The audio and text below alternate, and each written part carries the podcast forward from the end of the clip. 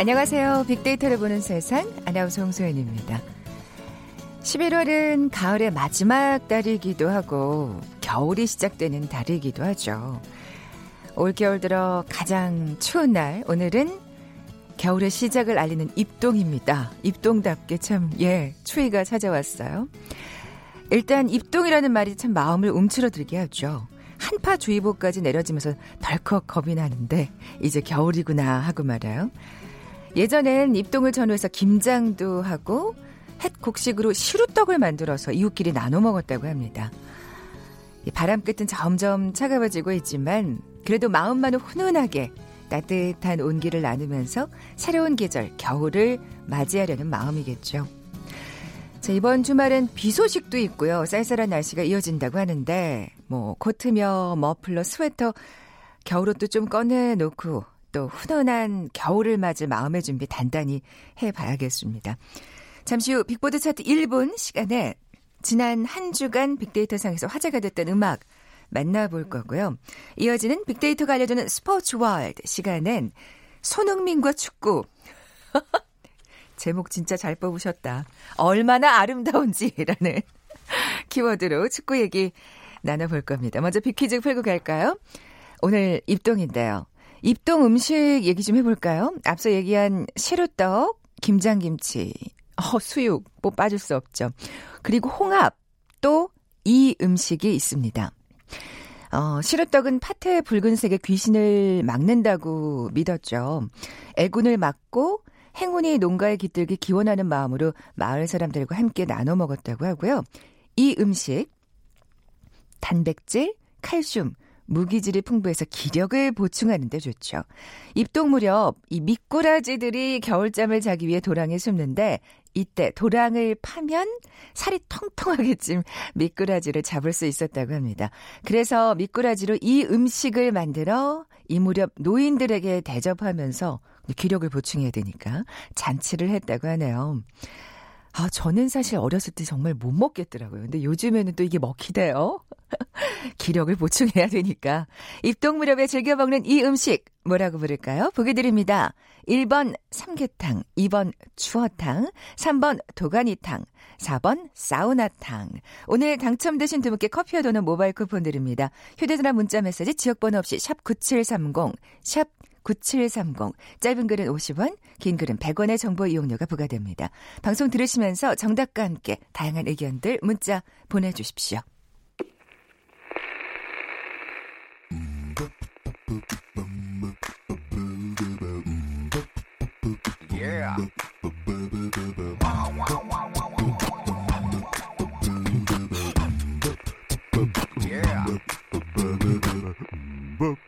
빅보드 차트 1분만 들려드릴게요. 빅보드 차트 1분. 다음소프트 정유라 연구원 나와 계세요. 안녕하세요. 안녕하세요. 문자로 아, 손흥민 때문에 그나마 살맛 납니다라고 지금 누가 보내주셨는데 이 빅보드 차트 1분 함께 하시면 네. 좋은 음악 들으면서 네. 살맛 나실 겁니다. 네, 맞습니다. 이번 주엔 어떤 특징이 있나요? 이번 주 특징은 여성 보컬입니다. 오. 어. 네, 이번 주에 순위에 오른 모든 곡들이 대부분의 곡들이 여성 보컬들의 음색이나 또 가사가 눈길을 끄는 아, 곡들이어서 그렇습니다. 그렇군요. 자, 그럼 7위부터 차근차근 살펴볼까요? 네, 7위는 여자아이들의 라이언입니다. 요즘 뜨는 그 네. 여자 아이돌 그룹이죠. 네, 네, 굉장히 뜨고 있더라고요. 네. 특징적인 거는 이 여자 아이들의 여자가 괄호가 붙어 있어요. 뭐 그렇게 네. 검색을 그렇게 해야 되는 네. 그래서 그게 되게 독특한 지점이긴 한데요. 네. 최근에 그 한 케이블 채널에서 그 겨, 무대를 경연하는 예능이 있잖아요. 음. 근데 그 예능에서 마지막 무대에 이 여자 아이들의 무대가 그 최신곡이 나왔는데 그 무대가 너무 아름답고 너무 멋있고 새로워서 모든 팬들이 너무 반했다. 정말로 완전히 이번 계기로 입덕하게 됐다. 팬으로 어. 들어가게 됐다. 이런 이야기를 많이 하더라고요. 어, 아니 그러니까 보니까 저도 잘은 모르지만 네. 직접 노래도 만들고 네. 굉장히 좀 그 이렇게 여성 여성 맞아요. 예쁨 예쁨한 네, 네. 아이돌이 아니라 여리여리한 이미지가 아니라 되게 아, 세고 맞, 예. 맞습니다. 어, 그렇더라고요. 음. 그래서 보통 이제 무대를 만들 때 작사 작곡을 다른 외주에게 주는데 여긴 정말 말씀하신 대로 소연 씨라는 멤버가 직접 노래를 만들었고 저랑 이름이 같네요. 아, 네. 예. 아, 소연 네, 네, 맞아요. 맞아요. 네. 같은 이름이에요. 그래서 그리고 또 이 무대를 만드는 것도 자기가 직접 아이디어를 내서 만들어서 아. 팬들이 더 놀라고 보통 이제 퀸과 관련된 무대를 만들 때에는 뭐 섹시라던가 화려라던가 이런 점을 중점적으로 하는데 음. 이번 무대는 정말 왕좌의 왕관을 차지하는 우두머리로서의 느낌 그런 느낌을 무대에 살려서 뮤직비디오도 정말 많이 화제가 되고 소셜미디어 상에서 이제 새로운 여성 아이돌의 패러다임이 시작되었다. 네, 네. 그런 식으로 굉장히 긍정적인 평가가 많더라고요. 네. 앞으로 여자아이들의 행보가 기대가 네. 됩니다. 자, 그러면 빅보드 차트 1분 6위는요?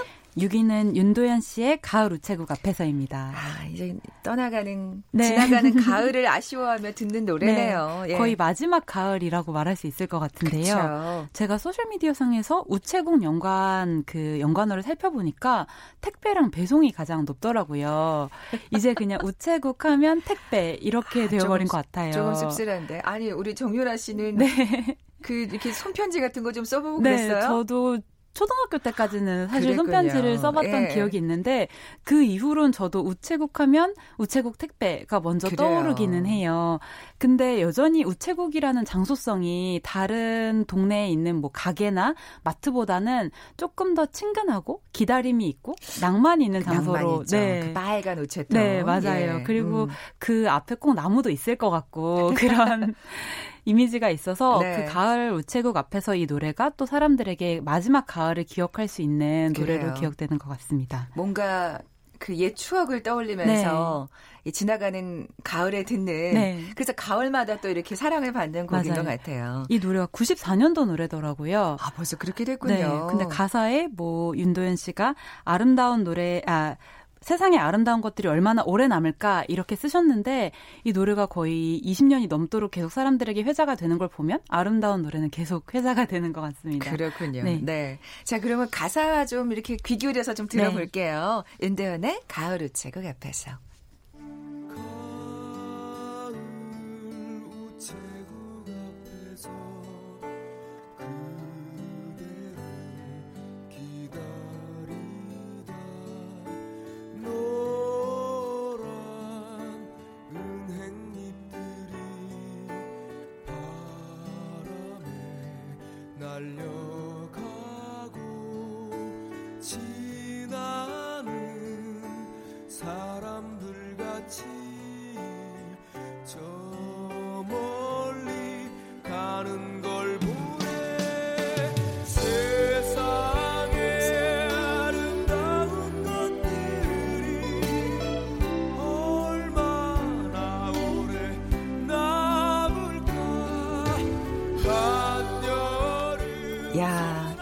윤도현 씨 목소리도 어렸네요. 네.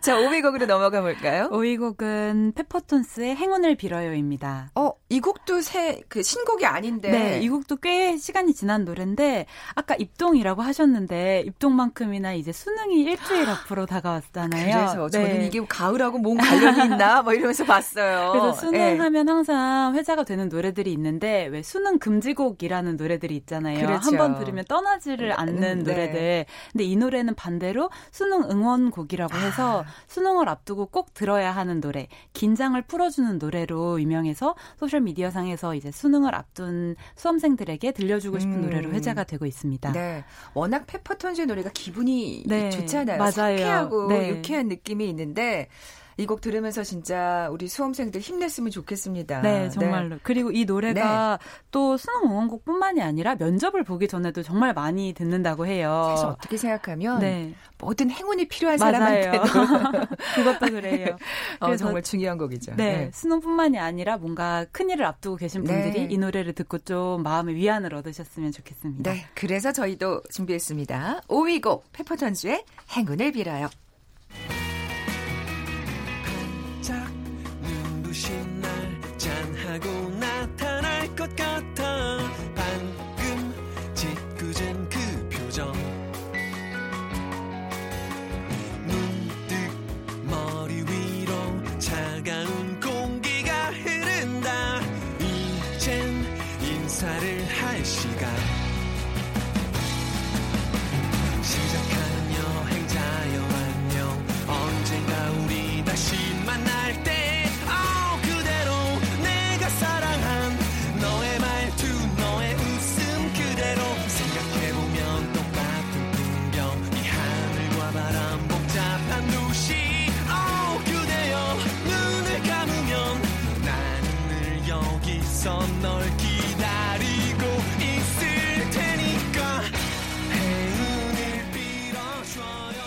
정말 가사 그대로 네. 행운을 빕니다. 우리 모든 뭐 수험생들을 비롯한 네. 모든 뭐라 그럴까요? 중요한 일을 앞둔 모든 분들 화이팅입니다. 예. 빅보드 차트 1분 4위 곡 살펴볼까요? 4위 곡은 송가인 씨의 엄마 아리랑입니다. 야, 뭐 네. 대세.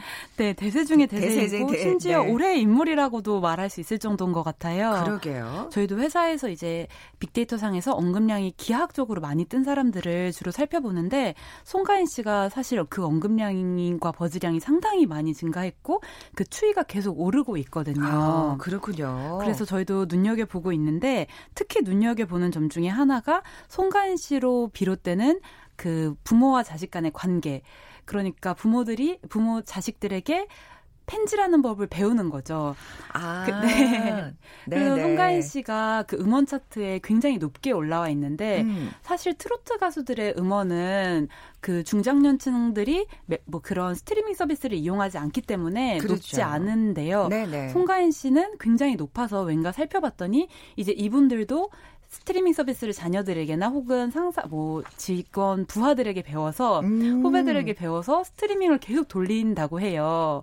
그러니까 송가인 씨의 팬들이 결코 이제 저희가 예전에 생각했던 중장년층의 팬들의 모습이 아니라 음. 엄청 적극적이고 굉장히 주도적인 팬들로 변화했고 그러니까요. 그렇게 젊음을 그러니까 젊은 활동을 할 수 있게 네. 이렇게 용기를 북돋아주는 게 송가인 씨의 매력이 아닌가. 정말 아, 신드롬이라고 말해도 무방할 것 같습니다. 네. 정말 대세 중의 대세가 네. 우리 젊은 층한테는 효도하게 하고 맞아요. 우리 또 중장년층들은 네. 한층 젊어지게 만드는 네. 그런 효과를 내고 있네요. 네. 야 대단합니다 정말.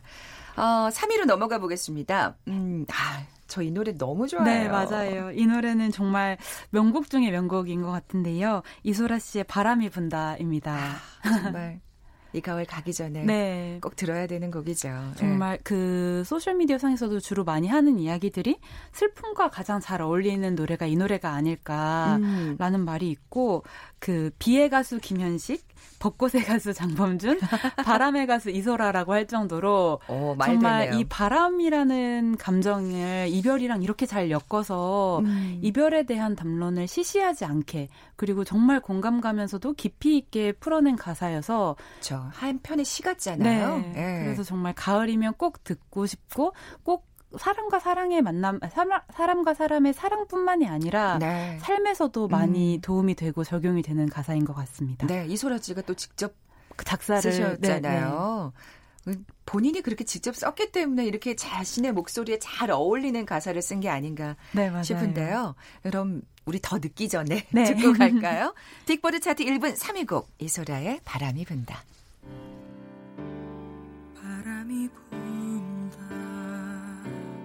서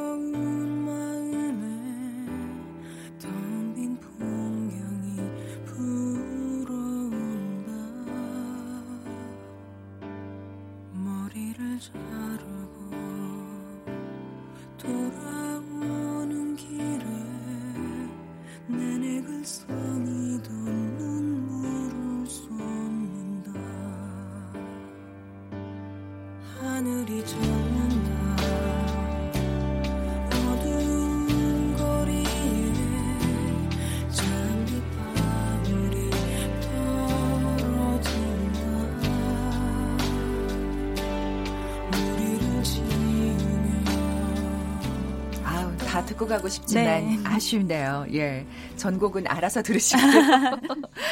자, 빅보드 차트 1분 2위 곡은요? 2위 곡은 아이유 씨의 Love Poem입니다. 저 음원 네. 강자죠, 지금. 지금 네. 뭐 모든 그런 스트리밍 차트에서 다 1위를 하고 있는데요. 네. 음원이 발표되자마자 음. 해서 역시 아이유 씨가 음원 강자임을 그래요. 잘 보여주고 있는 것 같습니다. 네, 뭐 아이유라서 그런 것도 있지만 네. 사실 이 곡이 탄생한 또 배경이 있기 때문에 네. 더 의미가 있는 것 네, 같아요. 네, 이 노래가 사실 설리 씨의 비보 때문에 컴백도 미루고 이제 새로 준비를 할 만큼 좀 각별한 사연이 있는 곡이라고 하는데요. 네. 이 노래 소개에서 그렇게 말을 했더라고요. 나는 나의 사랑하는 사람들에게 얼마든지 노래를 불러줄 수 있다. 내가 음악을 하면서 세상에서 받았던 많은 시들처럼 나도 진심 어린 시들을 부지런히 쓸 것이다. 아. 그래서 저도 이걸 보고 노래 가, 제목에도 포엠이라는 말이 있지만 네. 요즘에 시라는 말이 들어간 가사 노래 제목들이 굉장히 많은 것 같아요. 네, 네. 아까도 이소라 씨 그 가사가 시 같다고 하셨는데 뭐 방탄소년단의 작은 것들을 위한 시도 음, 있었고 그렇죠. 태연 씨의 그대라는 시도 있고 이 시적인 가사, 시적인 제목들이 굉장히 많은데 음. 요즘 뭐 어떤 매체에서도 막말이 되게 일상화돼 있고 사이다 발언이라는 말로 굉장히 어 직설적인 말을 일삼고 있는데 네. 그런 때일수록 저희가 오히려 이 시라는 함축적이지만 낭만이 있고 위로가 있는 그 형태가 얼마나 필요한가를 음. 다시 깨닫는 것 같아요. 네. 그래서 서로가 서로에게 위로 위로를 줄 수 있는 노래로 아이유 씨의 이 Love Poem이 위로와 사랑을 건네줄 수 있지 않을까 생각해 봅니다. 네. 그래서 또 이런 노랫말들이 더 사랑을 받는 게 아닌가 이런 네. 뭔가 좀 각박하고 네. 메말라가는 네. 세상에서 시 같은 노래들이 더 사랑을 받는 게 아닌가 싶고요. 네. 어, 뭐 이 얘기를 듣다 보니까 아, 역시 정말 아이유는 멋진 가수구나. 네, 정말로 그런 것 같습니다. 하는 생각이 듭니다. 사랑을 받을 만한 거죠. 자, 그럼 빅데이터상 애청자들이 가장 많은 관심을 보인 노래 빅보드 차트 1분 대망의 1위 곡 두구두구두구두구 뭔가요? 1위는 양희은 씨의 엄마가 딸에게입니다. 어, 이 노래도 사실은 신곡은 아닌데. 네, 이 예. 노래도 되게 한 4년 정도 된 곡으로 알고 있는데 이 노래가 그 화제가 된 데는 영화랑 관련이 굉장히 높더라고요. 그래요. 최근에 엄청 화제가 된 영화가 그 82년생 김지영이라는 영화가 있잖아요. 아, 그 영화 보면 엄마가 네. 생각나죠. 그 예. 영화가 사실은 어, 굉장히 논란의 주인공이기도 하지만 그럼에도 불구하고 사회에 던지는 메시지가 굉장히 또렷하고 꼭 어떤 성별에 국한된 음, 문제가 아니에요. 아니라 가족, 가족 그리, 얘기예요, 네. 진짜. 그리고 네. 엄마와의 관계가 특히 잘 나와 있잖아요. 아, 엄마의 엄마가 그 오열하는 신에서는 네. 같이 올 같이 수밖에 없는. 네. 그 스포일러는 아닙니다, 청취자 여러분. 네. 그래서 또 이 노래가 굉장히 많이 나온 것 같은데요. 올해 그 뭐 82년생 김지영도 그렇고 벌새라는 영화도 있었고 네. 맥이라는 영화도 있었고 그러니까 여성이 주인공이 된 영화들이 굉장히 화제인데요. 벌새도 13만 명으로 독립 영화 뭐 다양상 영화 중에 의미 있는 기록을 하고 있고 정말 또 많은 상을 받았잖아요. 네, 진짜 이번에 예. 신인상도 감독이 받으시고 음. 그러셨는데 그러니까 2018년에 나온 영화 중에 제작비 30억을 넘은 영화 중에서 백델 테스트를 통과한 영화가 우리나라에 25%밖에 안 된다고 해요. 어. 이 백델 테스트가 이름을 가진 여성 등장 인물이 두 명 이상 등장하는지 아, 그러니까, 그들이 서로 대화를 나누는지 그리고 음. 남성 이외에 대한 대화를 나누는지 요 세 가지 질문인데요. 이걸 통과한 영화가 25%밖에 안 음. 된다고 해요. 그만큼 좀 사실 남성 중심의 네, 영화들이 네. 많다는 얘기겠군요. 더 의미가 있네요. 그래서 네, 네. 그래서 이 영화가 더 의미가 있고 또 이 영화를 통해서 엄마의 모습을 투영해보고 엄마와 관계, 나의 엄마, 나의 누나, 나의 어, 여동생을 이해하고 또 여성분들은 나의 엄마와 나 그리고 사회 속에서의 관계를 많이 생각하게 될 수 있는 노래가 아닌가 싶습니다. 네. 빅데이터로 보는 세상의 선정한 빅보드 차트 1분 영예의 1위 곡 양희은의 엄마가 딸에게 들으면서 이 시간 마무리하죠. 다음 소프트 정유라 연구원이었습니다. 고맙습니다. 감사합니다. 1위 곡 들으시고 나서 정보센터 헤드라인 뉴스까지 듣고 돌아올게요. 난 잠시 눈을 붙인 줄만 알았는데 벌써 늙어 있었고 넌 항상 어린 아이일 줄만 알았는데 벌써 어른이 다 되었고 난 삶에 대해 아직도 잘 모르기에 너에게 해준 말이 없지만 네가 좀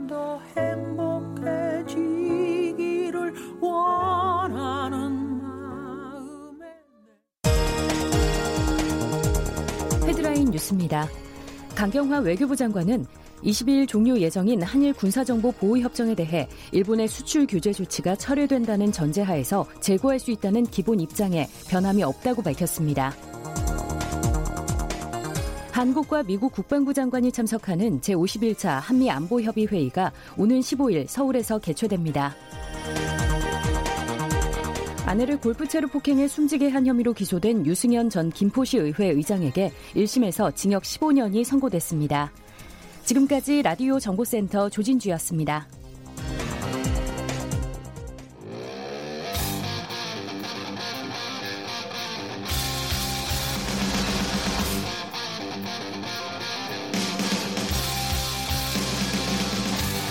빅데이터로 알아보는 스포츠 월드 KBS 스포츠국 정충희 기자와 함께합니다.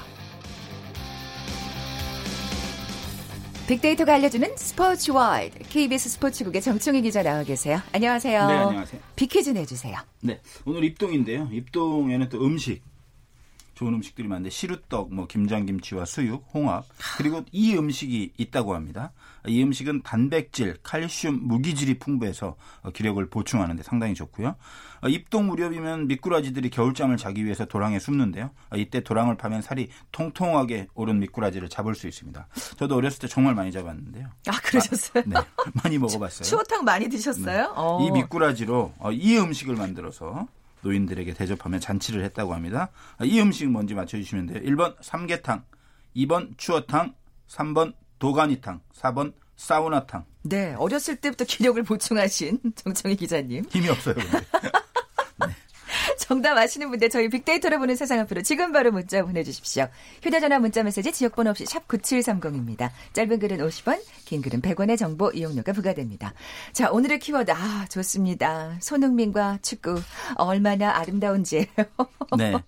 제가 진짜 진심으로 네. 스포츠를 보다 보면 아름다움을 많이 느끼긴 하는데 그렇죠. 이번에 특히 손흥민 선수를 보면서 그리고 그 축구 경기 그리고 그 축구를 하는 많은 사람들을 보면서 진짜 아름다움을 이 가슴 깊이 느껴서 네. 어, 이런 제목이 좀 그냥 생각이 났어요. 제가 그러, 오늘 시간을 준비하면서 시처럼 떠오르셨군요. 그렇습니다. 네. 그 일단 제가 느낀 첫 번째 일단 아름다움은 스포츠 자체에서 제가 느꼈거든요. 그러니까 이 손흥민이라는 위대한 청년이 이루어낸 대기록. 그렇죠. 그것 자체가 예. 정말 아름답다. 그러니까 어제 지베지다와의 유럽 챔피언스리그 조별리그에서 두 골을 넣었는데요. 음. 이두 골이 바로 한국 축구의 역사를 새롭게 쓴 골입니다. 네. 그러니까 분데스리가에서 활약하면서 121골을 터뜨렸던 한국 축구의 전설이죠. 차범근 전 국가대표팀 감독님을 넘어서 122호 골 그리고 이어서 123호 골까지 잇따라 터뜨렸고요. 한국 선수 유럽 무대 최다골 신기록이고 2010년에 손흥민 선수가 함부르크에서 18살이었던가요? 그때 그 첫 골을 터뜨린 장면이 아직도 기억나는데 오른발로 툭 쳐서 왼발로 넣었던 정말 천재적인 골이었는데 그 골을 시작으로 지금 10년 동안 놀라운 업적을 이루어냈죠. 123골을 아, 넣었고 네. 뭐 부상으로 잠시 쉬었던 적은 있었지만 기복도 거의 없이 그러니까요. 자기 몸 관리를 정말 잘하면서 이뤄낸 이 손흥민 선수의 업적이라는 것은 제가 볼 때는 이 아름다움이라고 하는 건 이 대기록 자체보다는 그 10년 동안 이 대기록을 위해서 흘렸던 땀방울. 그럼요. 그리고 그 10년 이전에 또 얼마나 노력을 했을지. 그걸 음. 제가 잘 알거든요. 사실 네. 스포츠 선수들을 만나보면, 뭔가를 이룬 선수들을 만나보면, 물론 뭔가를 이루지 못한 선수들도 다 열심히 하지만, 네. 저희들이 상상하는 것보다 제가 볼 때는 최소한 다섯 배에서 열 배는 노력을 더 하는 것 같아요. 그리고 그렇게 해서 만들어진 몸도 우리가 상상하는 것 이상의 몸으로 지금 만들어져 있어요. 실제로. 네. 그래서 그 노력들을 제가 어느 정도는 알기 때문에 그 땀방울이 어땠을지 그걸 음. 알기 때문에 그 땀방울이 너무나 아름다워 보이고 사실 많은 분들이 그렇게 얘기하는 것 같아요. 저도 이제 아이들이 두 명 있는데 그 아이들하고 얼마 전에 그 아름다움에 대해서 잠깐 얘기했었거든요. 그런데 네. 뭐 여러 가지가 있지만 연예인들 얘기도 나오고 있지만 가장 그 공통적으로 이야기를 했던 것이 뭔가 자기가 좋아하는 일에 자기가 하는 일에 최선을 다하는 모습을 봤을 때가 너무 아름답다는 그런 모습을 그 그럼요, 손흥민 선수가 그럼요. 보여줬기 때문에 네. 더 아름다운 게 아닌가 하는 생각이 듭니다. 네, 맞습니다. 그럼 두 번째 아름다움은요? 두 번째는 눈물이죠, 역시. 아, 눈물과 예. 기도, 기도 세리머니. 어, 122호 골을 넣은 뒤에 사실 손흥민 선수가 좋아하지 않았어요. 뭐 기도 음. 세리머니 했어요. 이게 어떻게 된 건지는 뭐다 아시는 네, 네. 얘기인데 사실 지난 4일에 에버턴과의 리그 경기에서 고메스 선수에게 백태클을 했는데 결과적으로 오리에 선수랑 고메스 선수가 부딪히면서 정말 치명적인 부상을 입었어요. 그래서 음. 어, 수술을 했고 그 어떤 매체에서는 다음 시즌까지도 힘들지 않겠냐는 얘기가 나왔는데 다행히 오늘 그 에버턴 감독이 이번 시즌 중에도 복귀 가능할 수 있다. 어. 상당히 좀 좋아져서 저도 이제 그 정말 다행이다 이런 생각을 했는데 손흥민 선수의 부담도 한결 덜하겠어요. 사실 그 예. 그 경기 봤을 때 중계로 봤잖아요. 막 머리를 감싸지고 정말 괴로워하더라고요. 자책하고 그리고 퇴장 당하고 나갈 때도 울고 라커룸에서도 네. 계속 울었다고 해요. 그래서 델리알리 같은 경우에는 손흥민이 너무 충격을 빠진 채 라커룸에서 울고 있었다. 절대 그런 그럴 선수가 아니다. 뭐 이런 이야기도 했었고 이 손흥민 선수의 눈물을 보면서 고짐, 고메스 선수가 정말 안타깝다는 생각과 함께 아 정말 손흥민이라는 청년이 정말 아름다운 마음을 가지고 있구나. 인성이 좋구나. 사실 예. 이런 거를 저는 거의 못 봤어요.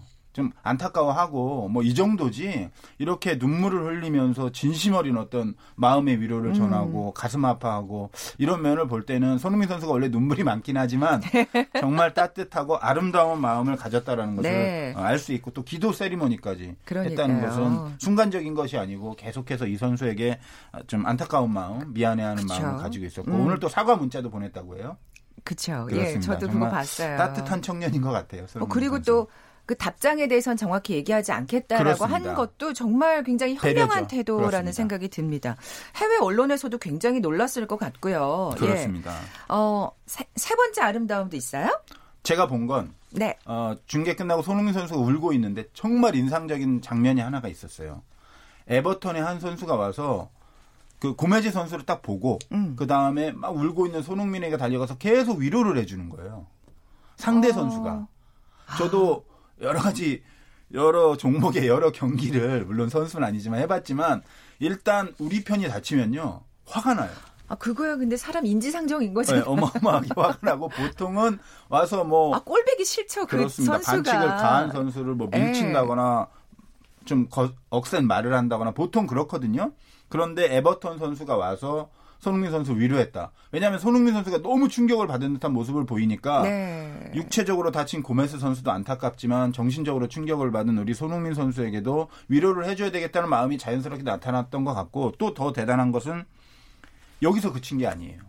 손흥민 선수가 라커룸에서도 계속 충격에 빠져 있고 울고 있다라는 소리를 듣고 그 에버턴의 주장이나 몇몇 선수가 또 왔어요. 어. 와서 라커룸에서 손흥민 네 책임이 아니다. 아. 축구에선 일어날 수 있는 일이다. 물론 불행한 일이고 고메스 음. 선수가 빨리 회복됐으면 좋겠지만 네가 너무 자책하지 말아라. 이런 아주 간절한 위로의 마, 말을 전하고 갔다고 해요. 포체티노 감독이. 그러면 네, 네. 손흥민 선수뿐만 아니라 이 상대 팀 에버턴 팀의 선수들도 정말 멋졌네요. 정말 멋지고 아름다운 네. 거 아니겠습니까? 이게 네, 네. 스포츠의 진정한 아름다움이 아닌가 이런 생각이 들어요. 그러니까요. 진짜 모두에게 또 박수를 쳐주고 싶고요. 그렇습니다. 사실 원래 뭐 세 경기 못 나온다고 그랬다가 사실 어 이제 그렇게 취소가 됐어요. 네, 왜냐하면 태클 네. 자체가 네. 치명적으로 부상을 입힐 정도의 태클이 아니었는데 이 불운하게도 고메스 선수가 넘어지면서 이미 넘어져 있던 오리에 선수와 부딪히면서 음. 발이 꺾여서 큰 부상을 당했기 때문에 직접적인 원인 제공은 아니다. 라는 것이 밝혀져서 어, 잉글랜드 축구협회에서도 세 경기 출전 정지 징계는 취소를 했고요. 그래서 이제 리그 경기에도 어, 나올 수 있기 때문에 이번 주에 바로 나옵니다. 리그 경기에 아, 챔피언스 네. 리그는 원래 그 징계가 해당되지 않는 거였기 때문에 그래서 그랬군요. 그리고 그런 이런 간절하고 아름다운 마음들이 있었기 때문에 또 고메스 선수가 생각보다 훨씬 빠른 어, 회복세를 음. 보이는 게 아닌가라는 개인적인 제 바람도 들어가 있습니다만은 멋지게 마무리를 하시는 그렇습니다. 아 정말 스포츠는 아름답다는 걸 다시금 느낄 수 있고요. 모든 스포츠가 그랬으면 좋겠다는 그런 바람도 가져보고요. 예. 그렇습니다. 예. 지금까지 빅데이터가 알려주는 스포츠 월드 KBS 스포츠국의 정충희 기자와 함께했습니다. 고맙습니다. 감사합니다. 커피와 도넛 모바일 쿠폰 받으실 두 분입니다. 2816님, 임신했을 때 그렇게 추어탕을 맛있게 드셨다고요. 0888님, 한겨울에 군대요가 나갔을 때 직접 미꾸라지를 잡아서 매운탕에 라면 끓여 먹던 옛 추억이 생생하다고 하셨네요. 어, 정답은 추어탕이었죠? 이 두 분께 선물 보내드리면서 물러갑니다. 저는 월요일에 다시 올게요. 고맙습니다.